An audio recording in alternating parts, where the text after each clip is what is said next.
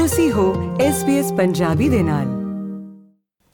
ਹਾਜ਼ਰੀਨ, ਅੱਜ ਤੁਹਾਨੂੰ ਜਾਣਕਾਰੀ ਦੇਣ ਜਾ ਰਹੇ ਹਾਂ ਕਿ ਆਸਟ੍ਰੇਲੀਆ ਦੀ ਅਰਲੀ ਚਾਈਲਡਹੁੱਡ ਸਿੱਖਿਆ ਦਾ ਭਵਿੱਖ ਕਿਹੋ ਜਿਹਾ ਹੈ। ਫੈਡਰਲ ਸਰਕਾਰ ਦੇ ਨੈਸ਼ਨਲ ਅਰਲੀ ਈਅਰਸ ਸਮਿਟ ਲਈ ਕੈਨਬਰਾ ਵਿੱਚ ਲਗਭਗ 100 ਮਾਹਰਾਂ ਨੇ ਅਰਲੀ ਚਾਈਲਡਹੁੱਡ ਵਿਕਾਸ ਨੀਤੀ ਵਿੱਚ ਸੁਧਾਰ ਦੇ ਹਿੱਸੇ ਵਜੋਂ ਇੱਕ ਬੈਠਕ ਕੀਤੀ ਹੈ।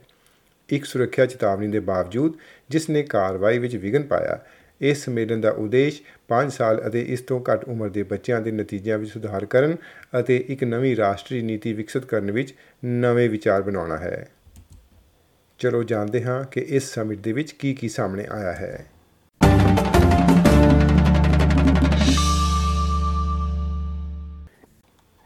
ਫੈਡਰਲ ਸਰਕਾਰ ਨੌਜਵਾਨ ਆਸਟ੍ਰੇਲੀਅਨ ਲੋਕਾਂ ਦੀ ਵਧੀਆ ਸੇਵਾ ਕਰਨ ਦੀ ਕੋਸ਼ਿਸ਼ ਕਰ ਰਹੀ ਹੈ।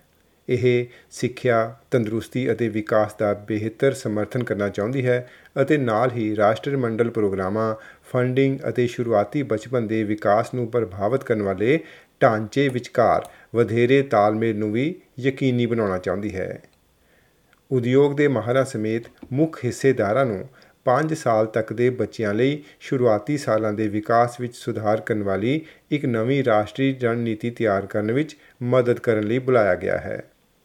ਸੋਸ਼ਲ ਸਰਵਿਸਿਜ਼ ਮੰਤਰੀ ਅਮੈਂਡਾ ਰਿਸ਼ਵਰਤ ਦਾ ਕਹਿਣਾ ਹੈ ਕਿ ਸਰਕਾਰ ਦਾ ਰਾਸ਼ਟਰੀ ਅਰਲੀ ਈਅਰ ਸਮਿਟ ਇਸ ਸਮੱਸਿਆ ਨੂੰ ਹੱਲ ਕਰਨ ਦੀ ਪ੍ਰਕਿਰਿਆ ਨੂੰ ਸ਼ੁਰੂ ਕਰਦਾ ਹੈ We want to generate ideas from this room which will help develop our strategy and form a solid basis for our discussions at roundtables with parents and families right around the country. After all, parents and families, and of course children, are the key part in this journey. The early years strategy will not just help them, but as I keep saying, help all of society. ਖੋਜ ਨੇ ਦਿਖਾਇਆ ਹੈ ਕਿ ਬੱਚਿਆਂ ਦੇ ਜੀਵਨ ਦੇ ਸ਼ੁਰੂਆਤੀ ਸਾਲ ਉਹਨਾਂ ਦੇ ਵਿਕਾਸ ਲਈ ਕਾਫੀ ਮਹੱਤਵਪੂਰਨ ਹੁੰਦੇ ਹਨ ਅਤੇ ਜੀਵਨ ਕਾਲ ਵਿਚਕਾਰ ਹੋਣ ਵਾਲੀ ਸਫਲਤਾ ਲਈ ਵੀ ਇਹ ਜ਼ਰੂਰੀ ਸਾਬਤ ਹੁੰਦੇ ਹਨ 2021 ਦੀ ਆਸਟ੍ਰੇਲੀਅਨ ਅਰਲੀ ਡਿਵੈਲਪਮੈਂਟ ਜਨਗਣਨਾ ਨੇ ਦਿਖਾਇਆ ਹੈ ਕਿ 2009 ਤੋਂ ਬਾਅਦ ਪਹਿਲੀ ਵਾਰ ਅਜਿਹੇ ਬੱਚਿਆਂ ਦੀ ਗਿਣਤੀ ਵਿੱਚ ਕਮੀ ਆਈ ਹੈ, ਜੋ ਕਿ ਸਰੀਰਕ ਸਿਹਤ, ਸਮਾਜਿਕ ਯੋਗਤਾ, ਭਾਵਨਾਤਮਕ ਪਰਿਪੱਕਤਾ, ਭਾਸ਼ਾ ਤੇ ਬੋਧ ਅਤੇ ਉਮਰ ਮੁਤਾਬਕ ਆਮ ਗਿਆਨ ਸਮੇਤ ਪੰਜ ਖੇਤਰਾਂ ਵਿੱਚ ਦੇਖੀ ਗਈ ਹੈ। ਲਗਭਗ 45% ਬੱਚੇ ਘੱਟੋ-ਘੱਟ ਇੱਕ ਖੇਤਰ ਵਿੱਚ ਵਿਕਾਸ ਸੰਬੰਧੀ ਕਮਜ਼ੋਰੀਆਂ ਦੀਆਂ ਉੱਚੀ ਦਰਾਂ ਦਾ ਅਨੁਭਵ ਕਰ ਰਹੇ ਹਨ। ਬੱਚਿਆਂ ਲਈ ਚੀਫ ਐਡਵੋਕੇਟ ਅਤੇ ਯੂਨੀਸੈਫ ਦੇ ਆਸਟ੍ਰੇਲੀਅਨ ਪ੍ਰੋਗਰਾਮਾਂ ਦੀ ਡਾਇਰੈਕਟਰ ਨਿਕੋਲ ਬ੍ਰੀਜ਼ ਦਾ ਕਹਿਣਾ ਹੈ ਕਿ ਇਹ ਆંકੜੇ ਚਿੰਤਾਜਨਕ ਹਨ Australia should be one of the best countries in the world for a child to grow up.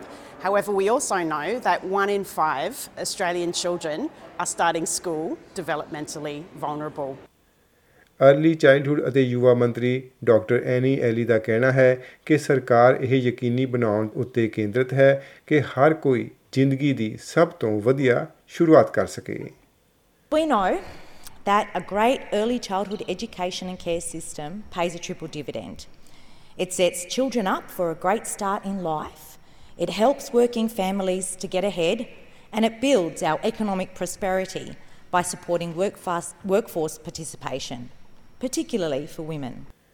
Play group Australia the CEO ਅਮੈਂਡਾ ਵਾਲਸ਼ ਵੀ ਅਜਿਹੀ ਭਾਵਨਾ ਰੱਖਦੀ ਹੈ We really can't um, overstate the importance of those first five years of a child's life. It's just, it's where we, you know, we plant all the seeds that we count on harvesting throughout a person's life. Um, if we get this right, we are doing such a great service for the whole country.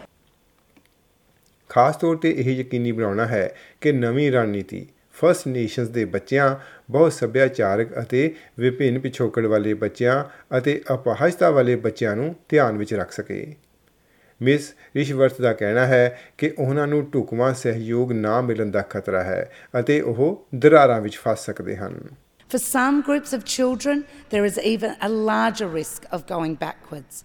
For those children, a heavier focus and attention is required to give them the best start in life. And as such, it's important that our responses are varied and present a bespoke and simplified options for families and communities that can raise, chil- that raise children in the best way they can.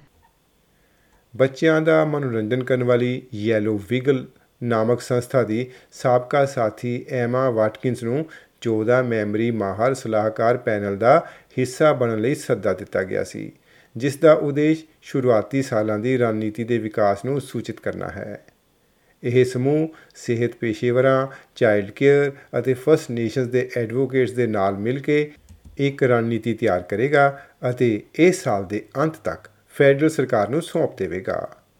Miss ਵਾਟਕਿੰਸ ਜੋ ਕਿ ਇੱਕ ਸੰਕੇਤਕ ਭਾਸ਼ਾ ਦੀ ਮਾਹਰ ਵੀ ਹੈ, ਕਹਿੰਦੀ ਹੈ ਕਿ ਇਸ ਦਾ ਰਾਸ਼ਟਰੀਕਰਨ ਅਤੇ ਕੇਂਦਰੀਕਰਨ ਹੋਣਾ ਚਾਹੀਦਾ ਹੈ। We're trying to find a way that we can enhance our early years development and support. Right now, everyone seems to be working in lots of different separate corners, and this is really about coming together and finding some sort of process that we can roll out into every community in Australia. Melania Smith ਤਿੰਨ ਮੁੰਡਿਆਂ ਦੀ ਮਾਂ ਹੈ, ਜਿਸ ਨੇ day care pre school ਪ੍ਰੋਗਰਾਮਾਂ ਅਤੇ play group ਸਮੇਤ ਕਈ ਅਰਲੀ ਚਾਈਲਡਹੁੱਡ ਵਾਲੀਆਂ ਸੇਵਾਵਾਂ ਦੀ ਵਰਤੋਂ ਕੀਤੀ ਹੈ। ਉਹ ਕਹਿੰਦੀ ਹੈ ਕਿ ਸਿਸਟਮ ਨੂੰ ਕੁਝ ਲੋਕਾਂ ਲਈ ਨੈਵੀਗੇਟ ਕਰਨਾ ਮੁਸ਼ਕਲ ਹੋ ਸਕਦਾ ਹੈ If you know how to navigate the system, if you know where to look, you can find lots of amazing things. There's amazing volunteer organisations that offer play groups for virtually no money, they offer all sorts of um, educational activities. But if you don't know where to look, you feel really isolated and you feel really alone. Australian research alliance for children and youth ਦੀ ਮੁੱਖ ਕਾਰਜਕਾਰੀ ਅਧਿਕਾਰੀ penny ਡਾਈਕਨ ਦਾ ਕਹਿਣਾ ਹੈ ਕਿ ਇਹ ਯਕੀਨੀ ਬਣਾਉਣਾ ਮਹੱਤਵਪੂਰਨ ਹੈ ਕਿ ਪਰਿਵਾਰ ਅਲੱਗ-ਥਲੱਗ ਬਹੁਤ ਘੱਟ ਮਹਿਸੂਸ ਕਰਨ। The experience that most families have as with very young children is, is disjointed. Uh, they don't feel like it's a seamless process from when they find out they're expecting to when their child starts school. And I think what we can expect out of the National Early Years Strategy will be a much smoother, a much more integrated process where families feel connected and supported and held through that whole journey, which will ultimately lead to better outcomes for kids, better outcomes for families and the communities that they live in.